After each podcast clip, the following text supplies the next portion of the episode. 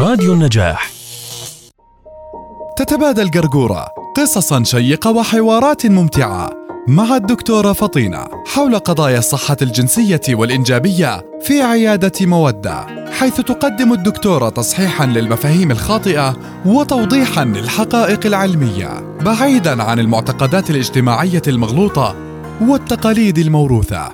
نقدم لكم رحلة فكاهية في دراما إذاعية من إنتاج راديو النجاح.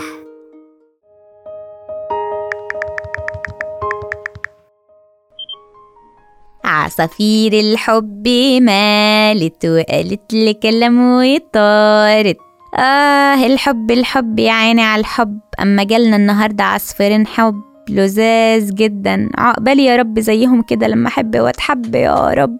العصفورين دول بقى يا جماعة بقالهم مع بعض شهر وحياتهم زي الفل وكل حاجة تمام. بس من أربع أيام كده العسل بقى بصل لما جم يعملوا السيكو سيكو. العصفورة الجميلة بقت تشتكي من ألم شديد في المنطقة إياها مع احمرار شديد وبقت بتهرش جامد قوي وبتقول إنها بتحس بحرقان لما بتروح الحمام وبيخرج منها حاجات غريبة لونها أبيض وبتقول إنها شبه الجبنة وكانت يا عيني خايفة خالص مالص وبتسأل إذا كانت ممكن تعدي جوزها. يعني تقصد إذا كانت مصابة بمرض من الأمراض المنقولة جنسيا. أنا ما فهمتش هو جبنة ولا عسل ولا بصل. الظاهر إن أنا جعانة وعايزة آكل. أيوة يا جرجورة مزبوط الواضح إنك جوعانة. فممكن تروحي تاكلي لحتى أشرح للمشاهدين القصة من غير عصافير. مشكلة العرسان بسيطة وشائعة وحلها سهل ولكن هو مش من الأمراض المنقولة جنسيا. هي عدوى فطرية اسمها كانديدا من الممكن أنه تنتقل هاي العدوى لأحد الزوجين. أوقات اللوم في مشكلة الالتهابات الفطرية بيوقع على ممارسة العلاقة الحميمية بس مش دايما هو السبب. وممكن تصير هاي الالتهابات مع النساء والرجال بس الإصابة للنساء أكتر. طبعا ما في داعي للقلق لأنه بيسهل التعامل مع الالتهابات بس كونوا صبورين بالالتزام بالتعليمات والدواء. يعني قبل التعليمات إيه هي الأسباب التانية يا دكتورة؟ أنت بتعرفي يا قرقورة أنه الفطريات بتحب الأماكن الرطبة للتكاثر وهذا اللي بيصير بالملابس الداخلية اللي فيها تعرق أو مبللة من السباحة.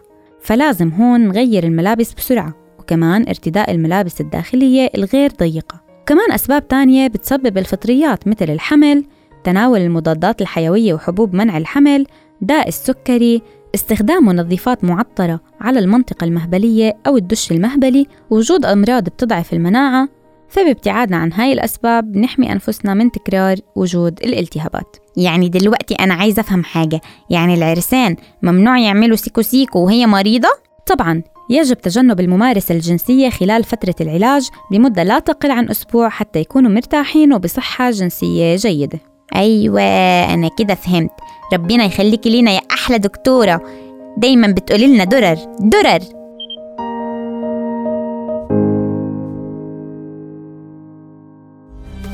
قرقورة وفطينة.